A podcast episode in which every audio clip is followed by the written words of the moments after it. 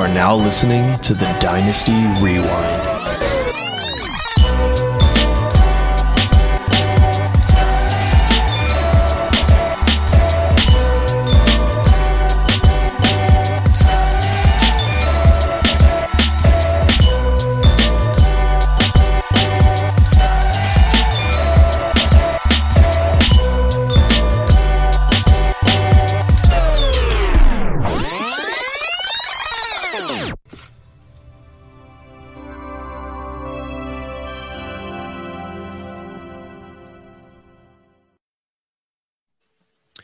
Welcome back to the Dynasty Rewind, everybody. I'm your host, Michael Bauer. The best in the business is back in business. The NFL season is officially over. The Rams are Super Bowl champions, which means it's time for you to dive into your Dynasty rosters. And that's what we're here to help you do. So I'm joined always by my faithful co hosts. We got Pork, we got Nate, and we got Chev. Gentlemen, it is great to see you all again. And today we're going to be talking about a trio of Bama players. So the Bama Boys episode, as it's probably going to be aptly titled by our very own Bob Van Duzer, uh, man of a thousand smiles.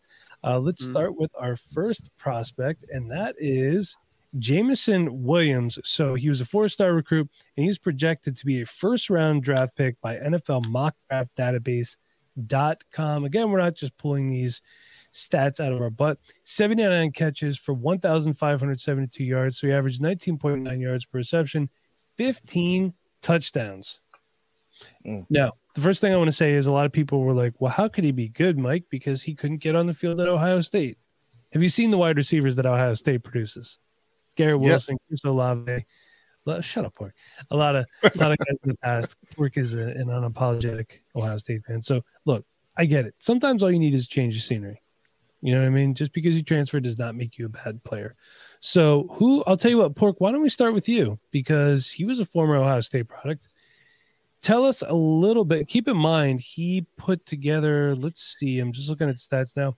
He combined for less than 300 yards receiving in his Ohio State tenure. That's two seasons. Mhm. So, why don't we start with you? Tell me what you think about Jameson Williams.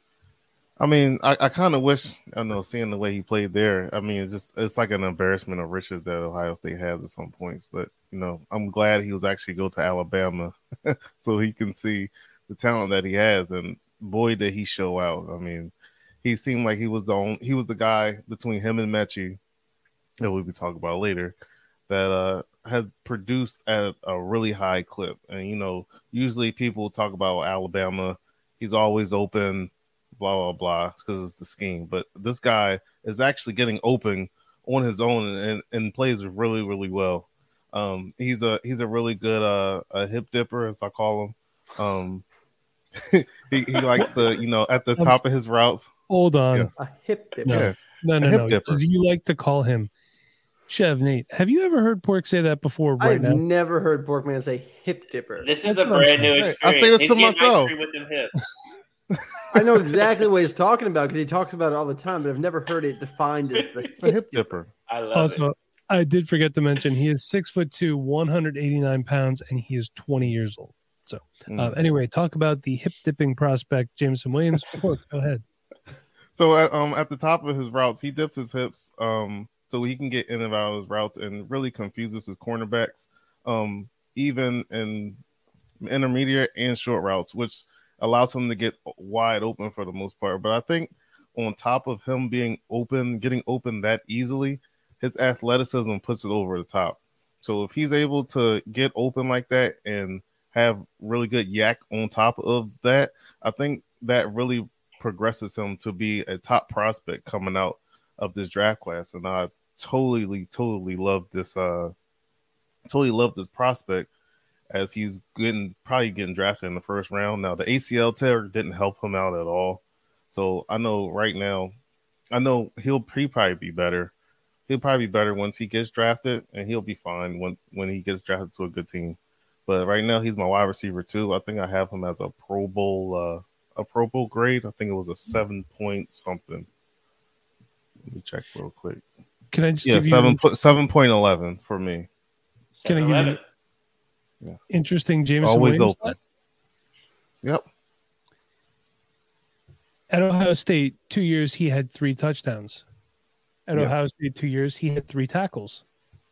So Right. Mr. Consistent across the board. But you- I, think, I just think I don't know. I think it's cool. he has to get on the field, and you know, like, like I said, Ohio State just they just keep pumping out wide receiver talent, and if he's if he can't get on the field over those guys, that means the other guys were you know pretty good or just fit the system better. Yeah. So I, I see him getting drafted in the first round. Haven't picked a team yet, but um, for his frame at 189, as you said as well, he plays really strong too, and he can block. So that'll also keep him on the field as well. I know people was talking about how DeVonta Smith was small and he couldn't block, but he gets open, so I really don't care about that. This guy gets open and he blocks as well. Devontae So- Smith can block. I know he can, but some people assume that he was, was a toothpick and he was 160, whatever. He that dude was out there pounds. mauling defensive backs. Like Yeah, yeah, but I think I think on top of that they didn't they didn't expect it from him. no, So yeah, so if, Uh, if if if the guy like this is 189 and he's fast and he can block and he has all the athleticism and he got the hip dips, uh, give give me all give me all the pieces, bro. The hip dip. Chev, can you can you please please take over for a little bit? I can't deal with the hip dips anymore. yeah, you know, the hip dipper is uh, he's a good football player. Yeah, it's going to be interesting to see how he comes back from the ACL tear. I think this could be a nice little player to pick up late in the season when their owner is getting a little frustrated. Like, why is he not on the field? Why is he not producing as well as I think he should be? that. I drafted him in the first round. Like, what the heck's going on? We've seen so Mhm. many players that come off of ACL tear and they're not producing at the level that we think they should, which is very reasonable. I mean, tearing your ACL is something that is very painful and it's hard to come back from. That's why it takes nine months to do so. So I think he's a mm-hmm. player that I would look to maybe acquire later on throughout the season, probably midway, just to see how he's doing. He, and who knows, maybe he'll come back ready to go with the same amount of speed that he has right now. But I really do like Jameson Williams. I think he could work a little bit on his route running, make it a little bit crisper for me. I feel like he rounds him a little bit too much at some points, but that speed is crucial, man. He's just bla- blazing by people. It's not even funny. Uh, I, I do want to see him maybe get a little bit better uh, with the press coverage that people are putting on him. I think he can do a little bit better with his releases on that. But all in all, man, this guy is top of the class, and he's definitely somebody that uh, to be paying attention to going into your rookie drafts for sure. I, I completely agree with that. Nate, your thoughts on Jameson Williams? Yeah, Jameson Williams. Um, you know, there's a lot of good wide receivers in this class, and it's a shame that his ACL mm-hmm. because mm-hmm. Jameson Williams at one point was vying for my wide receiver one in this class. As much as I love Treylon Burks and Garrett Wilson, Jameson Williams is on a different level of speed compared to many of the guys we've some, seen come out. You know, not just that 40 yard dash speed that I'm sure would have been really exciting to watch, but that speed on mm-hmm. the field with the pads on James. is it is very impressive. And what I kind of comp him to, I mean, it's it's a very easy comp to make. I think Jameson Williams reminds me of what I saw as a prospect with Jaylen Waddle, but a little bit less of the YAC ability, mm-hmm. but more deep separation. right. Okay, that makes sense. And the separation that Jameson Williams creates behind the safeties, behind the cornerbacks, it is it, it's reminiscent of a young DeSean Jackson when you would just see the ball go down the field and you're like, oh, that ball is going way too far down the field. And there, there, DeSean Jackson is completely wide open, 15 yards away from the nearest defender. That's what Jameson Williams brings to the table. He he can, you know, make those cuts, make those breaks halfway through his go routes that just bring the cornerback, you know, falling apart. And Jameson Williams, he only needs half a step to create separation with his speed. So as soon as he gets the cornerback to hesitate, which he does a great job of doing with his head fakes, with his pacing of his routes, he, he wins. He wins consistently. He did at the SEC level. So despite the one year production, he showed us at the top level of college football that he could dominate and absolutely dominate. He did. So uh, one of my top guys, currently my wide receiver two, with the injury, I'm, I'm picking him up uh, very easily as the wide receiver three, wide receiver four off the board still um, in fantasy football drafts. His speed is uh, one of the top I've ever rated, just because he's truly a game changer. He's not the guy that, you know, we say a lot of guys can take a slant to a house. Jameson Williams legitimately takes slants to the house a lot. One more thing I want to say too is like even when he's not getting the football, his routes that he's running is opening Mhm. up so many other Mhm. plays for other players. I mean, you can just see it looking at the film. Like he runs a, a, a corner route, and I mean, it just opens up everything for the guys underneath him. They're so worried about him beating him deep, and those underneath routes are always open. And his hands, I think we don't talk enough about his hands. His hands are The hands are good. insane. Beautiful Mhm. catches all over the place. He's leaning left, right. I mean, you name it. He's making catches all over the field, even when he's falling down. So this guy's a top prospect. I hope uh, don't let don't forget about him when you're in your rookie drafts. He, he could slip on that sleeper board with that ADP not as high as usual. Mhm. So be paying Facts. attention. Yeah. Um, so you guys, you know, as I say, I'm a notoriously hard grader. Here's the thing: some the wide, the actual receiving part, the receiving aspect of his game, he grades out really high. Where he loses some points are things that I think. And Nate, I will say this is the only slight flaw in your grading system, but I have to be fair. Not everyone's going to grade out as like all pro. I'm just saying, like, I wish that there were sometimes I could just put NA and it doesn't count against the score of the overall receiver. You know what I mean? Like, I didn't think his blocking was that great. Can be suspect at times, but then again, he's not asked to do it a lot. Mhm. Contested catch, I had to grade it lower because he's always so open that I didn't see him do contested catch very often. Right. But that being said. Mhm. it's not, and he is not the most physical receiver because he's always so open. He doesn't have to be. I have his Mhm. grade for a speed and burst at an eight, all pro, because he's just, he can make something out of nothing. His hands graded out very highly. I have them at a six because I did see a couple, you know, couple things here and there. Um, but it's going to happen in the SEC. You're basically playing playing against NFL competition. So I have him graded out overall at a 6.33. Mm. Um, Jameson's untimely ACL tear will make him a value for both the NFL and possibly your fantasy roster. I could see him because of the ACL tear falling out of the first round. We've seen it before. You know, a lot of teams they might not want to take that chance. Make no mistake, when fully healthy, he's a star in the making. Speed for days, good hands, and slippery after the catch. Jameson could do it all. Once he cleans up his pass blocking, he's an all pro in the making. So, despite the the score that's just a little bit lower, I think the sky's the limit. And anything that I graded low, I feel like can be coached out of him Mhm. real quick. You know, these Alabama guys, what I like about them when they go to the NFL is they show the willingness and the drive to receive coaching. You know what I mean? Like, and that's super important because if you want to succeed at the next level, you have to be able to accept constructive criticism and coaching from your coaches. And don't play in Philadelphia if you can't take the heat. Sorry. I will little- say I have him graded out just about the same as Porkman. Um, just over just over a seven for me. So I definitely think that he's a future Pro Bowler, you know, future top receiver in the NFL. And to get some actionable advice with that, I'm going to go ahead and say I think Jameson Williams is a top 24 wide receiver in Dynasty already. without being drafted yet. Okay. Yep. So, I mean, let me throw a couple names out there. We're at the end of that tier. So, at wide receiver 23, want to keep trade cut. We got Jerry Jeudy. Jerry Jeudy or Jameson Williams, even without the landing spot. Mm. Give me Aaron Rodgers with Jerry Jeudy though. That's the only thing Yeah, I really that's the for. good What if, but what if it's But if- what if, if it's wasn't- Carson Wentz? Ew. Yeah. That's better than Drew Lock. Ew. Oh, dang. Mike, did you just say that? Hold on. Listen, I love Flip Drew that. Lock, but the dude's so inaccurate. It's, it just drives me insane.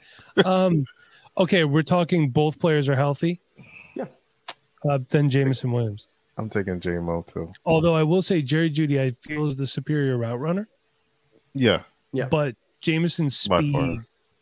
But but Jameson's a great route runner too. It's not like he's not good. I think Jerry Jeudy's just better in that aspect. But the speed of Jameson Williams, I mean, he takes. Also, I forgot to mention him on screen passes is just like it's a it's amazing to watch. I love it. Yeah, I Another name going- out there that's a wide receiver too right now in dynasty rankings. Uh, Amon-Ra St. Brown. Right now, coming in at wide receiver 21. Everyone's buying the hype. Would you rather have Jameson Williams or Amon-Ra St. Brown? JMO. Jameson Williams. Oh, that's it's not a- even yeah. close. Let's We'll go, go. Jameson Williams. And you can pick up Jameson Williams for 106 this year. Mm-hmm. It's true. Yeah. In superflex leagues, maybe even depending on if people start reaching for quarterbacks, you can maybe even get them, you know, 110, something like that. I think 112. quarterback's going to be a value in superflex this year. To be honest with you, because I don't think I don't think people are going to overdraft. I really don't. Value. I, mean, can see it. I can see what you're saying, like it being of value later on, because you're not going to have to draft them like super early. Yeah, But I don't know, man. It all I, I get what on you're the saying, draft. though. I get it. Yeah. I don't think people panic, but you know that there's Yeah. going to be guys that get drafted higher than they should in the real NFL draft, and that's going to bump them up people's boards. You got one more for us, Nate? Uh, I mean, yeah, I'll go with one more. So coming at wide receiver 17 with keep trade cut is Elijah Moore. Jameson Williams or Elijah Moore. Oh, I'm gonna go with Jameson Williams. I think he can do a little bit more for me. Chev is saying that Jameson Williams is just about a top 15 wide receiver. I might take Hasn't even been drafted Moore. yet. Who said this draft class sucked? I'm taking Not Elijah me. Moore there, man. Yeah, I think I'm uh, I'm with Mike. I think I'm gonna take Elijah Moore. I think that's Team where I, I Jam cut over it off at. What about uh, this? Let's let's talk about some hype. Gabriel Davis or Jameson Williams? Stop it! Stop it! Stop it! The hype is real. That's all I'm saying. People are this all over, real. they were all over Gabriel Davis for a while. Yeah, No. But I would take Jameson Williams in that regard. Hope so. Let us move on to our next prospect here, and that is Brian Robinson Jr., also from the University of Alabama. So he is six foot one, 225 pounds. He was a four star recruit as well, and he is a projected third round draft pick, courtesy of NFL mock draft database.com. Fifth year senior at Alabama. Uh, this was the, the first time he started a game was his first game of his fifth year at Alabama. Probably should have transferred. That's all I'm saying. 371 carries, 1,343 yards. He averaged 5.0 yards per carry, 14 touchdowns. When you hear people say he can't catch the ball, he can catch the ball. It's not anything spectacular. 35 catches for 296 yards. He averaged 8.5 yards per carry, two touchdowns. I just don't think that Alabama throws to the backs a lot, to be perfectly honest with you. Just like Ohio State doesn't throw to their tight ends ever. Jeremy Yeah, they Ruckert. By the way, I just want to say, Chev, you made a great point about uh, when you were talking about Jameson Williams, Jameson Williams, how the routes he runs are great because they're deceptive and they help other people get open. I was watching some Jeremy Ruckert film today at lunch, and I thought the same thing. Like that dude is running great routes, and CJ Stroud's like, "I'm just throwing it all the way down there. I don't care that you're open for a When you first got when you got Garrett Wilson and freaking Chris Olave I know, and, but and Smith-Njigba. Je- Jeremy Ruckert, like he's literally just standing in the middle of the field, like, dude, I'm, I'm right here, and CJ Stroud's like, nah, man, we're going down there. Go there. deep, bro. Go deeper.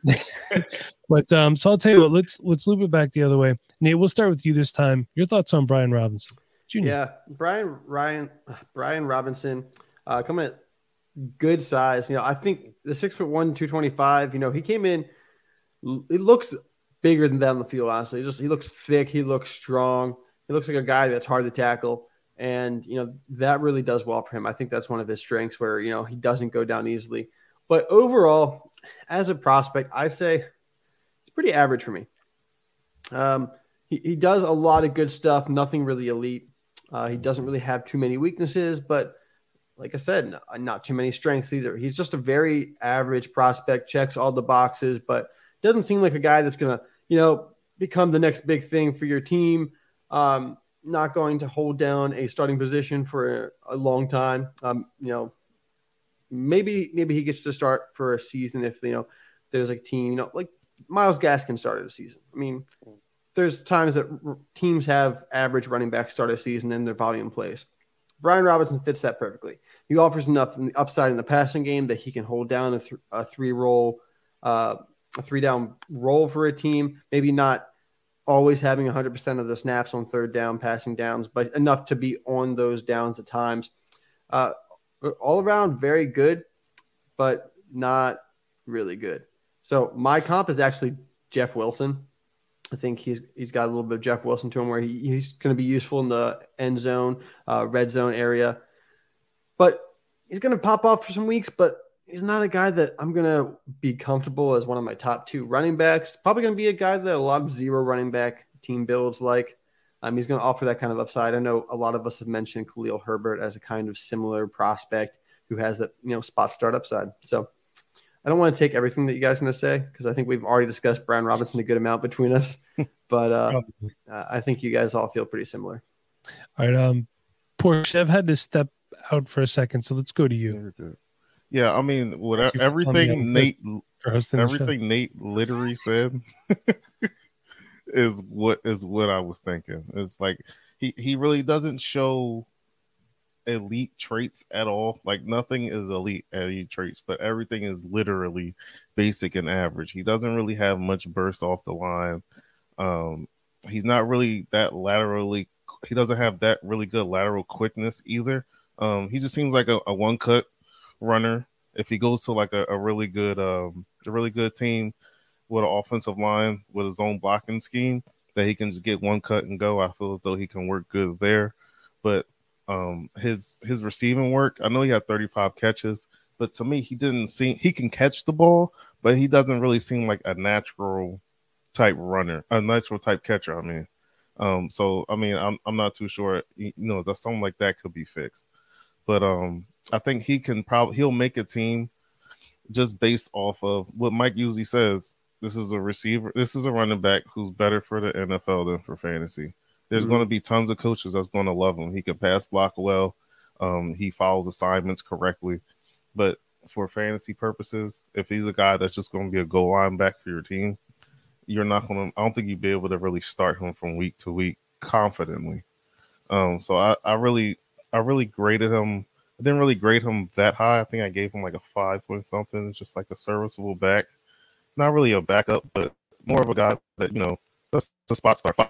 5.53, 5.36, which I think is between serviceable and good starter. I mean, average starter and, and good starter. So um, for me, yeah, just, you know, for the NFL, he's great, but I don't think I'm going to be really drafting him on my fantasy teams as much, unless, you know, it's a waiver wire guy and he's going to be starting and go from there. Okay. All right, perfect. Chev, your thoughts on Brian Robinson?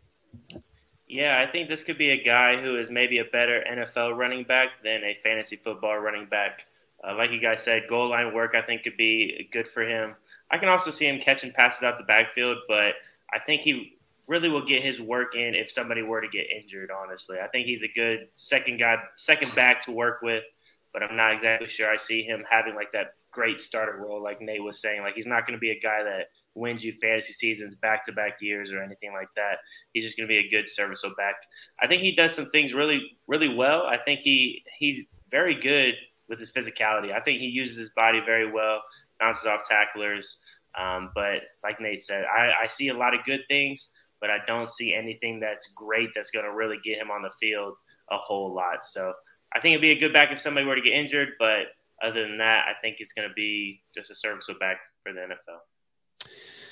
Yeah, so I think Brian Robinson is going to get way overdrafted in fantasy drafts. Um, and he, here's the thing: he actually graded out slightly higher than I thought he would, just because of his power brings him mm-hmm. up, uh, and the the size, which I think he's good size um, for the NFL. You know, six foot one, two hundred twenty five pounds. It's great for an NFL running back. He's a one cut runner, doesn't dance around a lot, which is nice. You know, he's decisive. He hits the hole.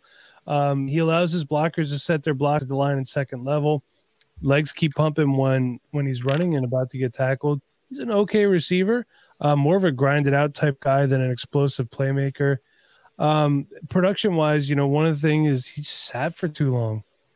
If he's just, he should have just transferred. Even if you go to a quote unquote lesser non power five school, but you have a chance to show what you can do, that's going to get you paid. And I think his allegiance to Alabama, which is where he was born, I think he was actually born in Tuscaloosa, it's going to cost him some money. You know what I mean? Like I said, he's going to piss a lot of people off because he's going to get overdrafted. He's going to get a spot. People are going to be like, he was handpicked by this coach. He's going to smash, blah, blah, blah. And then you know what's going to happen? You're going to see it just like with Clyde Edwards Helaire. They're going to bring in Jerick McKinnon with no neck or anything like that because he hurt his neck or something. They're going to sign some scrub off the street, What? And you're gonna be like, why isn't Brian Robinson Jr. getting a thousand carries a game? Uh, my my comp for him, I don't do many comps because I don't think I'm good at him. But my comp for him is Chris Carson.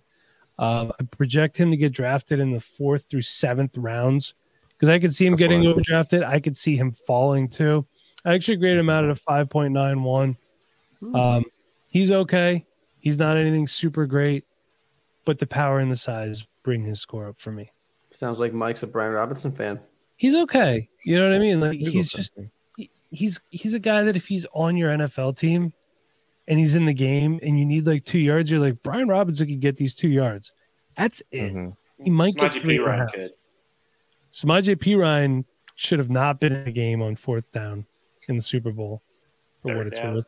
Michael P. David. Ryan. Would Mike, if it was if it was LaMichael P. Ryan, you know they would have converted. Bengals win. Probably, probably touchdown. That happens. Had the They wrong will. P. Ryan. That's right. Said the wrong P. Ryan. Good job. So that that's our thoughts on Brian Robinson. Let's move on to our last prospect of the evening, and that is John Metchie, again from Alabama. Um, so he is six foot one hundred ninety five pounds. And let's bring up his stats. He was also a four star recruit. So the whole podcast so far, these guys have all been four star recruits. So let's see. Last season, 96 catches, 1,142 yards. He averaged 11.9 yards per reception, eight touchdowns. He also had one carry for eight yards with no touchdowns. So who said he can't run? Chev, let's start with you this time. Thoughts on John Metchie? Yeah, so I think him and Williams, I think they do a, a terrible job blocking for each other most of the time. It seems like when they throw screen routes, it's like, "Oh, I'm going to bump into this guy, but good luck, brother. Hope you can do something better with this. Uh, but I think he's a good player, man. I really love how quick he is off the line. And he's got really good twitch, I think, too, to be decisive around defenders to get open. I mean, a lot of times you see him getting passes that are completely wide open. He's getting able, being able to get a lot of YAC yards with it. So I really do appreciate that out of him and he can play all over the field. I don't think he'll be a guy that can play outside uh, in the NFL most of the time. I think I'd rather see him in the slot 100%. I think that would definitely suit him well in the game. Uh, but like I said, I like the quick releases off the line. Even if it's press coverage, he's able to use his feet, be real quick, and move in different directions, and use his head fakes uh, very well to be decisive for the defenders.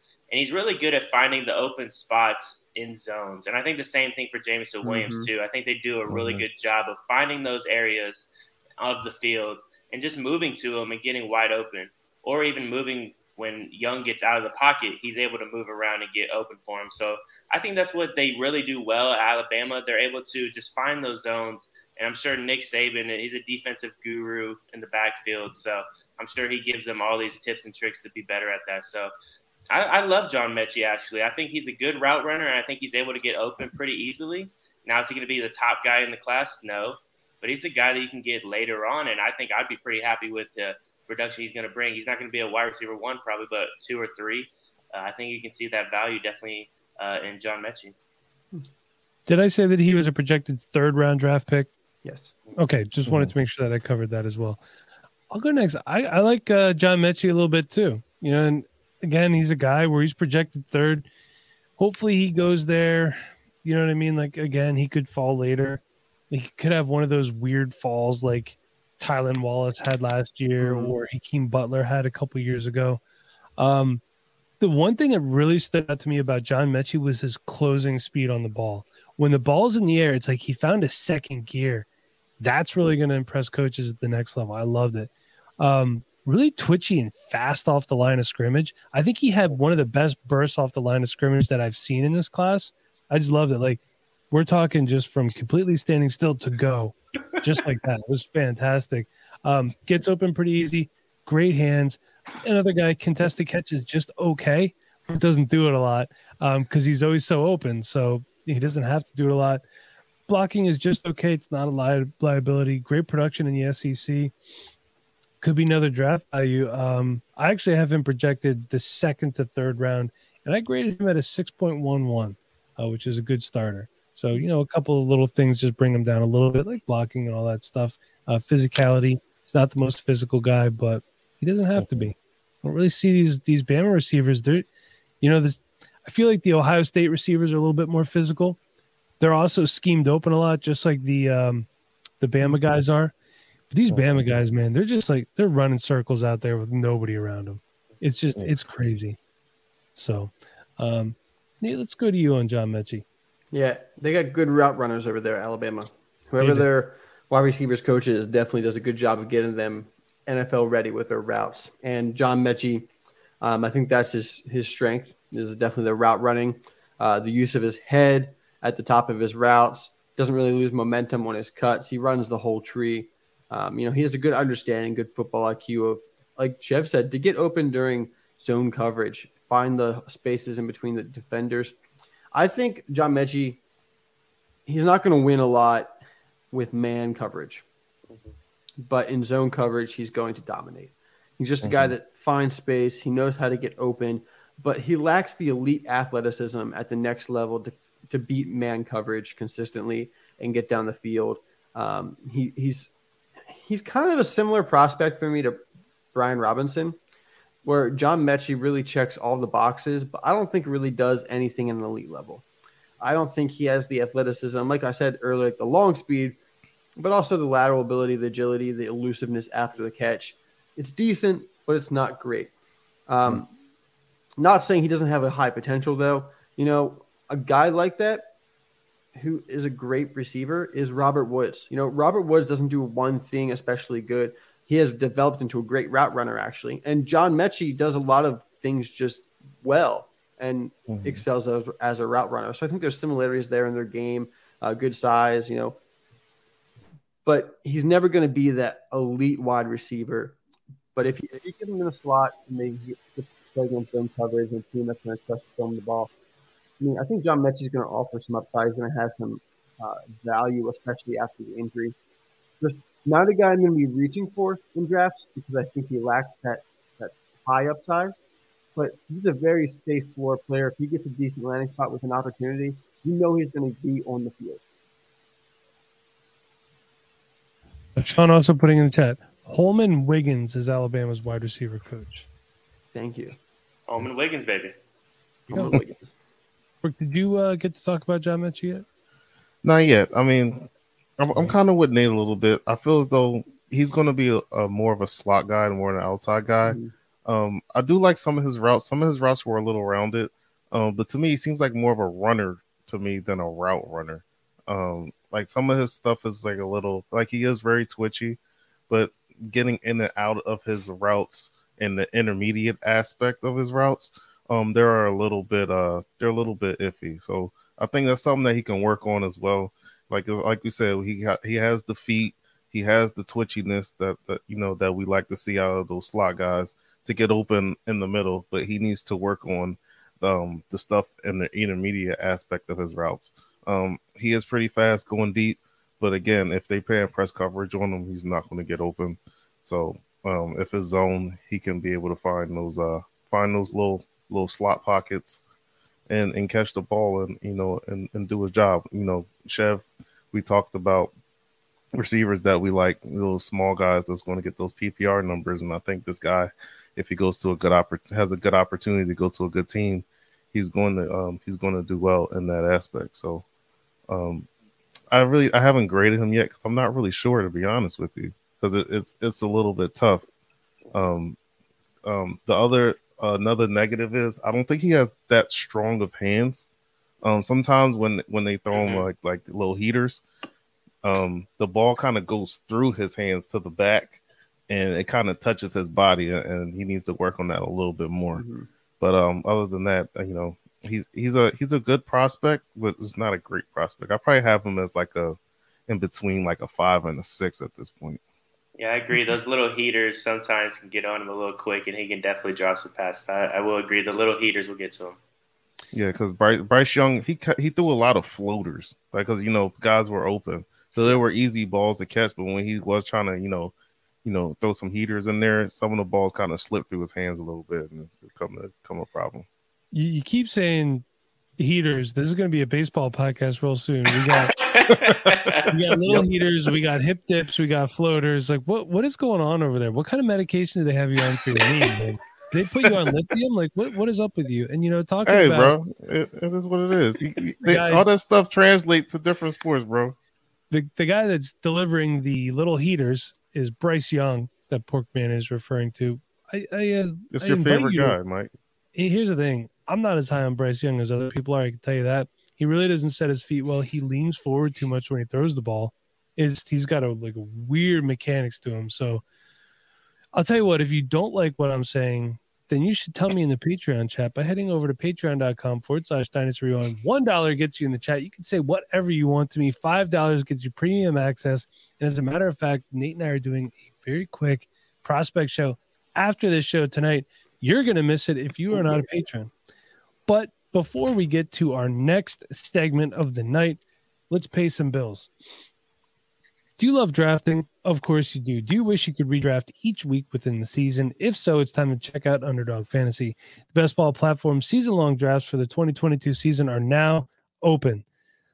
Oh, you put me on solo. Thanks. Along with that, there's still weekly drafts and pick'ems for every playoff game. Support the Dynasty Rewind team and join us on Underdog Fantasy by using the promo code REWIND when you make your first deposit, and you will get a 100% deposit match up to $100. So you deposit 100, you get 100 more to play with. Boom. Link is in the description. We'll see you there. And I hope we also see you over, you know, hanging out with our friends over at Dynasty Owner. Are you looking for a new way to play Dynasty? A way to go deeper than just drafting, trading, and setting lineups? If that's true, it's time to check out dynastyowner.com. DynastyOwner.com is the new and improved way to play Dynasty Fantasy Football at its deepest level, featuring new challenges like managing a salary cap and navigating player contracts, in addition to setting your lineups. Sure, rookies are a value now, but what about in the future?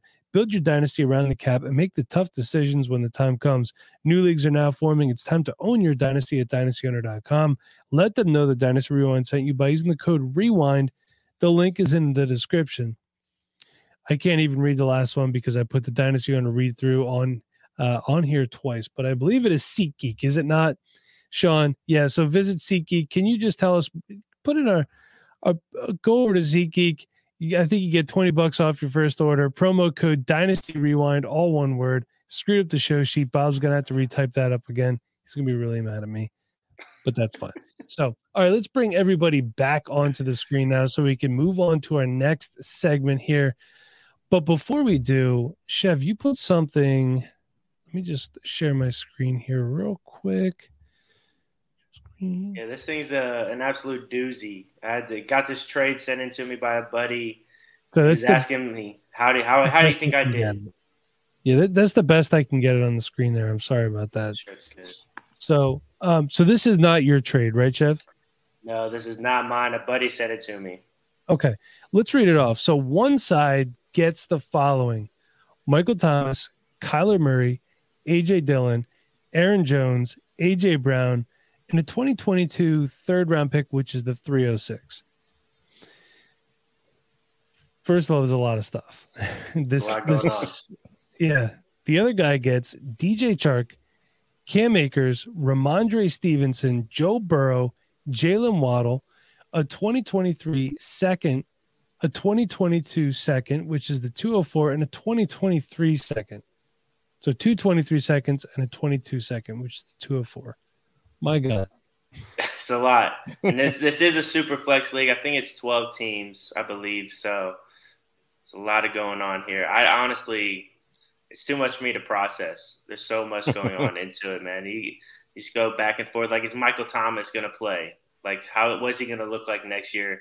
Who's throwing in the dang football?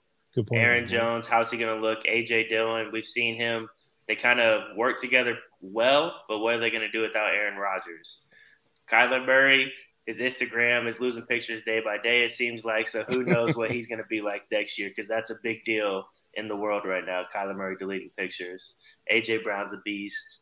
And then they go to this other side. We got Cam Akers, who has been a darling, it seems like, in the playoffs. People just want to trade for him and bumped up his value a whole bunch, but he didn't have as much success as I thought he would. So, I mean, there's a lot going on. Rhamondre Stevenson, is he going to be the back behind Damien Harris, or what's going on here? And you got DJ Chark, who's a free agent. Joe Burrow, we know is good. Jaylen Waddle's good. I, I guess, I guess I take the Burrow side in the picks just because there's a lot of unknown, and I don't like trading for an entire backfield. Like you, you traded for the entire Green Bay Packers backfield. You know what I mean? Hill. Well, you know the, the healthy ones because he's still hurt. Yeah, you, who else is on there and whoever else is on the practice squad. I mean, I like AJ Brown a lot as well, but I think the way to put this one is this is a good example of a trade I like both sides of, and I can see what the situations are for the teams here. You know, the team that got Kyler, A. Brown, Aaron Jones, Michael Thomas, and AJ Dillon, they're obviously going in to win it in this coming season. You know, they got some like Michael Thomas, Aaron Jones, they should have good seasons going forward, and they have AJ Dillon to kind of back up Aaron Jones. You know, these are guys that are gonna, you know, have peak seasons maybe this year and next year uh, maybe even just this year. But the other team, you know, they got all this young potential talent. They got Waddle, Akers. They got a bunch of second round picks, which in these next two draft classes, I love second round picks, especially especially next year. And you know, I think that top team, you know, they sold Joe Burrow high. They sold Cam Akers relatively high for what he's been up and down. And I like both sides of this trade. It just depends on what situation you're in. I think both teams made their team better. So this is a pretty special trade because that doesn't usually happen. yeah. Yeah, and I'll say this uh, in the comments. It says you got hoed, Drewby. So it looks like the league is not liking what Drew got there. Apparently, He got hoed. Is he trying to say that he has loose morals, or is he? Did he mean to say hosed? The loose, the loose morals. Yeah. Okay, Loose just making morals. sure. I don't think he got hoed personally. I mean, I, I think it's honestly, this is probably a trade that I don't make just because it's just too much. Mhm. Like when I get when I get sent trades that it's like it takes me this long to read through, I'm like, I'm I'm good. I'm just I'm good. And I feel like this is also one of those trades that's made where you have someone badgering you, explaining you how fucking good it is. Bro, you got to make this trade. Your team's gonna smash. These guys that I'm trading for suck anyway. You got to make this, and you're sitting there like, dude, just just kick me out of the league. For the love of God, just kick me out. have you ever been in a league where you have people just hound you so much? Like, can you please just remove me, please? I'm just deleting sleeper off my phone right now. But I don't think anybody Sounds like got a Mike thing. It is a Mike thing. I'm just so That's old and crotchety.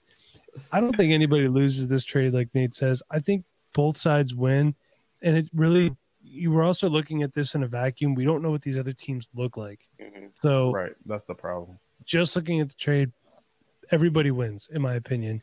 And to be honest with you, three people when you matter when you make a trade: Team A, Team B, and the commissioner.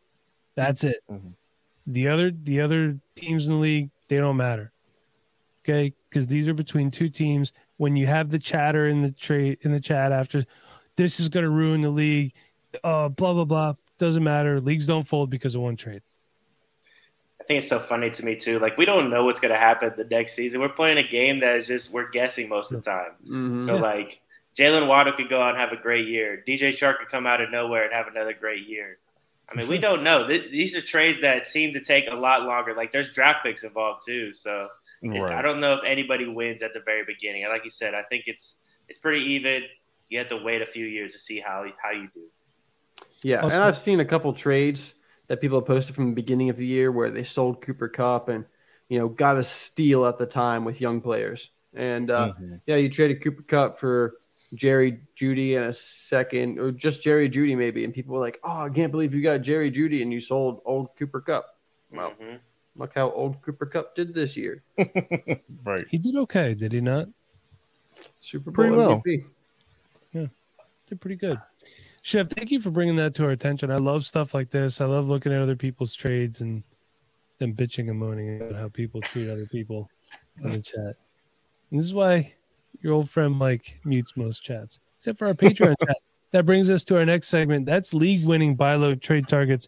And this was requested by one of our patrons, Steve Ryers. Thanks, Steve, for requesting it. Really appreciate that. Um, so we are each listing. I don't know if that was real thank you or sarcastic thank you. I really can't tell. Is both. I love Steve. He's a great guy. So uh, we're each going to list one player uh, that we think could be. You know, here's the problem. I was actually thinking about this on my way home. League winning and then buy low trade targets. Those two usually don't go hand in hand. Usually, when we're talking about a league winning player that you acquire, it's somebody that you're kind of overpaying for, maybe a little bit, if that makes Mhm. sense. But um, Nate, you're first on the list. Let's start with you. All right. Well, I just actually talked about a buy low trade target from last year, which was Cooper Kupp. Um, not saying that I was necessarily beating the drum for Cooper Kupp, but hey, you could have bought low in Cooper Kupp last year as the aging veteran and, and literally would have won your league this year. Um, but a, a, guy that I'm looking at this year is a guy I want to buy now and ride the coattails up with the production. It's going to be Josh Jacobs because running backs are hard to find. Okay. Consistent running backs are hard to find and they're usually pricey. You know, you want to get a guy like Javonte Williams, he's a top three running back in Dynasty now. Um, you even want to get a, maybe a guy who's lesser like Michael Carter. He's still going to cost you a pretty arm and a penny. You know, or Travis Etienne, you know, coming off the injury. They're still expensive running backs. But you can go out there and you can get Josh Jacobs, who uh, newsflash has been like a top 15 running back per in fantasy points per game for the past three years, his entire career. And he's only 24 years old. He just turned 24 year old, and he still has two more years on his rookie deal with the Raiders. I mean, super undervalued because coming into this year, everyone's like, well, 20 receptions, 33 receptions his sophomore year. You know, Josh Jacobs is pretty good, but until he gets the receptions, he's not a great running back. Well, this year he got, you know, 54 receptions. It's number five for all running backs. So he got the receptions. He just had some injuries. He only had 217 rush attempts versus 273 last year. He only had nine touchdowns versus 12 last year. You know, the Raiders' offense wasn't that great this year. Darren, Darren Waller wasn't really hitting it. Um, they had the whole coaching head, you know, head coaching change throughout the season. The team wasn't really put together. But Josh Jacobs still went out there and finished as the RB12 on the season in total points and actually on a fantasy points per game. He outplayed guys like Antonio Gibson, Zeke Elliott. He had uh, more than Damien Harris or Javonte Williams, you know, all of those guys. He just there and performed. And you would think that Josh Jacobs wouldn't excel in a PPR format, but as I said, you know, he had the fifth most receptions of any running back. He has added that to his game. I mean, he could do that before. We knew that as a prospect, but the Raiders have finally given him that. He Kenyan Drake did not end up becoming a vulture for Josh Jacobs. You know, we should take that. We should see that Josh Jacobs beat out a free agent they brought in and led that backfield whenever he was healthy, we should take that and run with it. We should be more excited about Josh Jacobs this year than we were last year. But he just continues to be a value, continues to be a guy that we're underselling.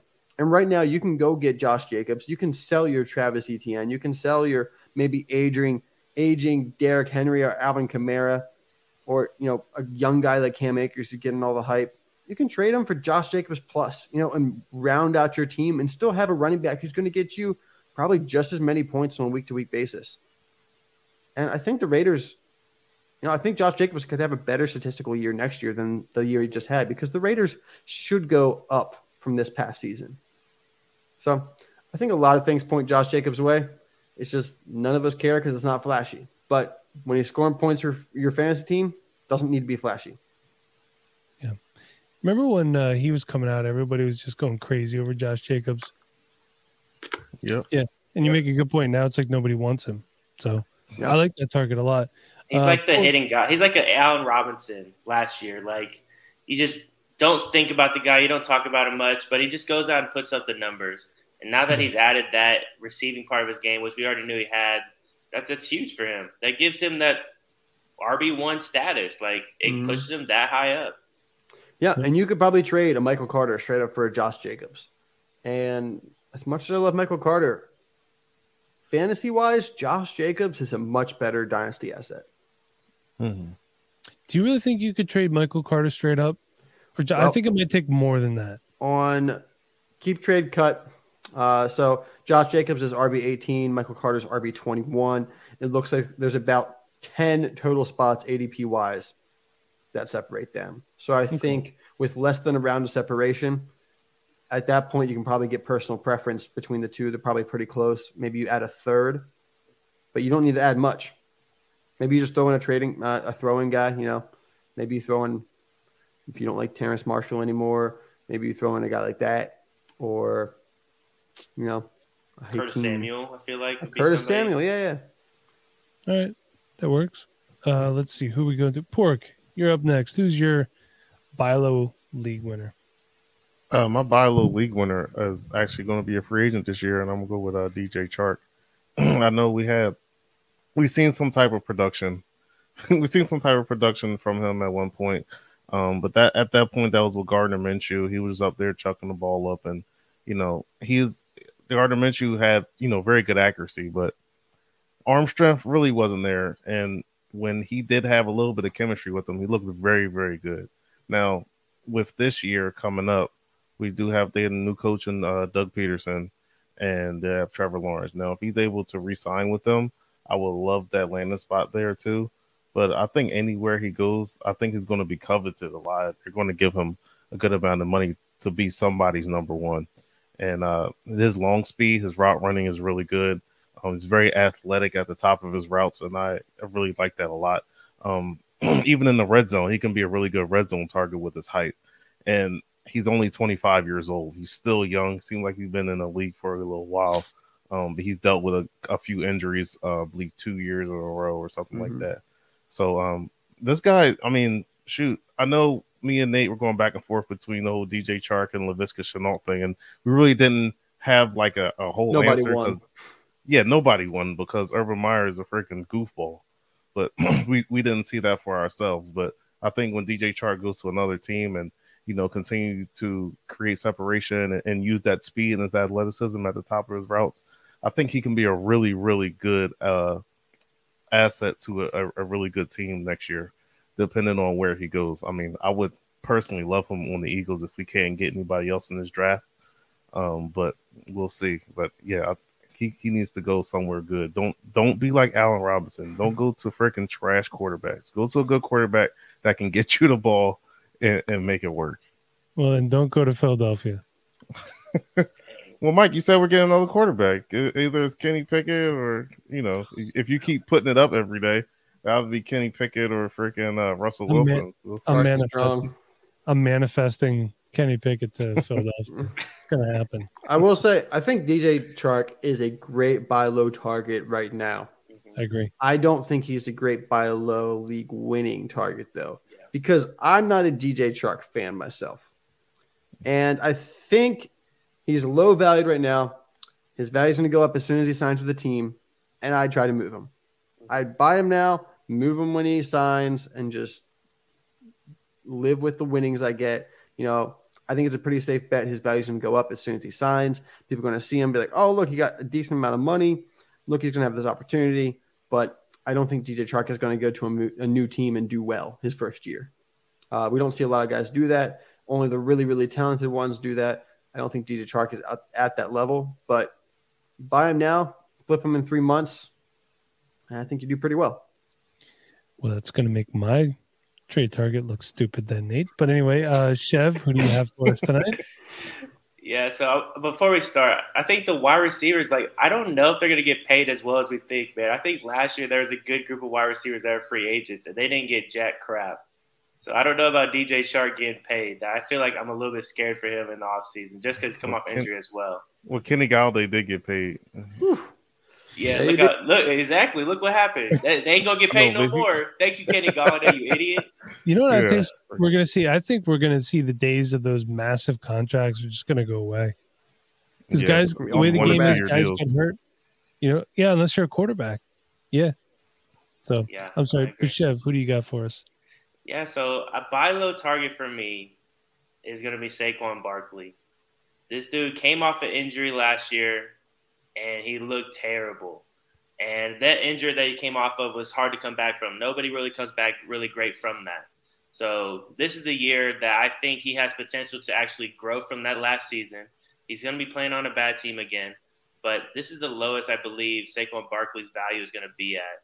We can all remember a time where Saquon Barkley was almost untradeable in leagues where it was going to take three or four first round picks and maybe even another running back. He was the god of football. It sounded like say God or say God, I think is what they were saying, or something stupid like that.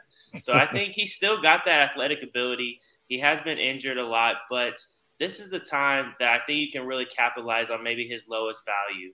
Go get him now while you can for a cheap value, and maybe you can sell him later. uh, for maybe some more uh, picks or maybe another player. Just like with Josh Jacobs, like maybe he didn't have the best year two years ago, but then he had a better year this year where maybe you can capitalize on that. Um, so I think Saquon is a guy that I would definitely looking to acquire. I think just his uh, athletic ability and catching passes out of the backfield, I think alone can put him in a high level of fantasy football. And I think he's a good running back in general, man. I think you just got to go get this guy now while you can before it's too late to bolster your roster for this upcoming season. Chev, I have a question. Yeah. Here's another way to think about it too.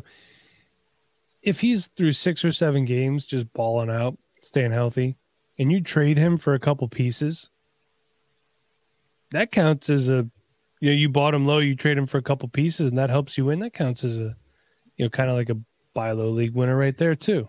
Doesn't Yeah, matter I how you do it. Yeah, I mean, if you even if he's having a good season, doesn't mean you have to trade him either. Like if you need him as a running back, that's great. We've seen Right. Saquon Barkley be one of the best in the league, and he can do it again. It's going to take a little bit more than what he was doing before because his offensive line and his team is all a mess. But you got to remember, they just got a new coach. Daboll was a magician with Josh Allen. I'm very hopeful that he can do the same in uh, at the Giants. I'm sure Dan feels the same way. I'm sure he's hoping that Daboll can become back and just be an absolute terror in the league. So we'll see. I think Saquon has a good chance of bouncing back this year, maybe even come back player of the year. The only concern I have, one, the line, two, the injuries, three, they hired Mike Kafka as their offensive coordinator. So you're basically you're going to be getting this. Obviously, it depends on how much uh, Brian Daboll's putting into it. But if Mike Kafka is installing that offense, you're basically going to get the Andy Reid offense in New York, which means it's not going to be a super high volume running game. We think, you know what I mean. It could be a lot of change up in their backs too. Like I've always said, much to the chagrin of everybody. Listen, Andy Reid rotates backs just enough to piss everybody off for fantasy, and it's been true. Jerick McKinnon, anybody, it's been true. So don't everybody trip over yourself telling me I'm right all at once. But that brings me to my league winning buy low trade target that Nate's going to think is stupid. And that's Allen Robinson, just because I think everybody is so down on him right now.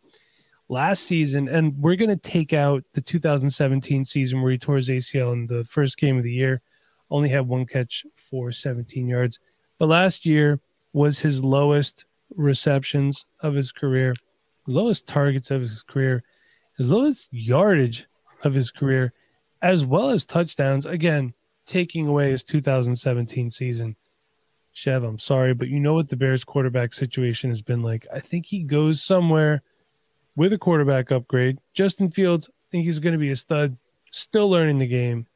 New coach coming in. I think he goes somewhere. I think he maybe signs a one year prove it deal and he plays his ass off. I have any numbers to back it up. This is just, you know, gut instinct right here.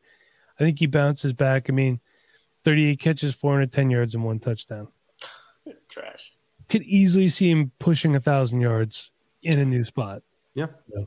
So, um, let's see. Oh yeah, Sean is saying New England Classic prove it where he could ball out. I could see Yeah, that. Sean. Okay. They need somebody. Him and the, him and N'Keal Harry across from each other. That's a big deal right there. Uh, Well, where's N'Keal Harry going to be playing next year, Chev? Probably gonna be a bear playing tight end. I'm guessing. they need some. always do. All right, that is our uh, league winning buy low trade targets. I hope you enjoyed it. Thank you, Steve, for that suggestion. Keep them coming. When you're a patron, you get to suggest segments like this or just tell us how smart you are.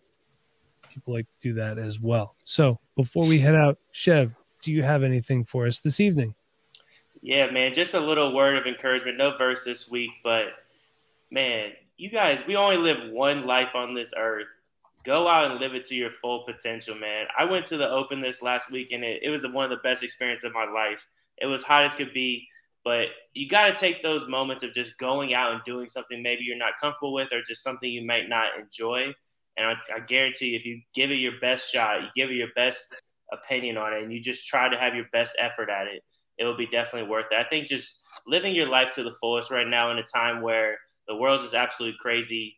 Uh, you only live one life, guys. Go out and live it to your fullest. All right. So great words from a great man, Chev. Thank you very much. And YOLO. uh, Yeah, that's right. So basically, Chev's just saying YOLO. YOLO, baby. YOLO, man. Bring it back. Bring it back. A little more diplomatic in his approach about it. So, A little bit. um, until next time, everybody, please remember to check out our Patreon, patreon.com forward slash Dynasty Rewind. A dollar gets you in the group chat, shows some general support.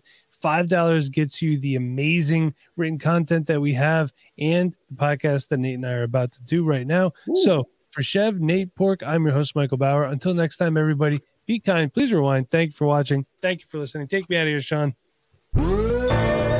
Thanks for listening to the Dynasty Rewind. Please make sure you subscribe, rate, and review. And as always, be kind. Please rewind.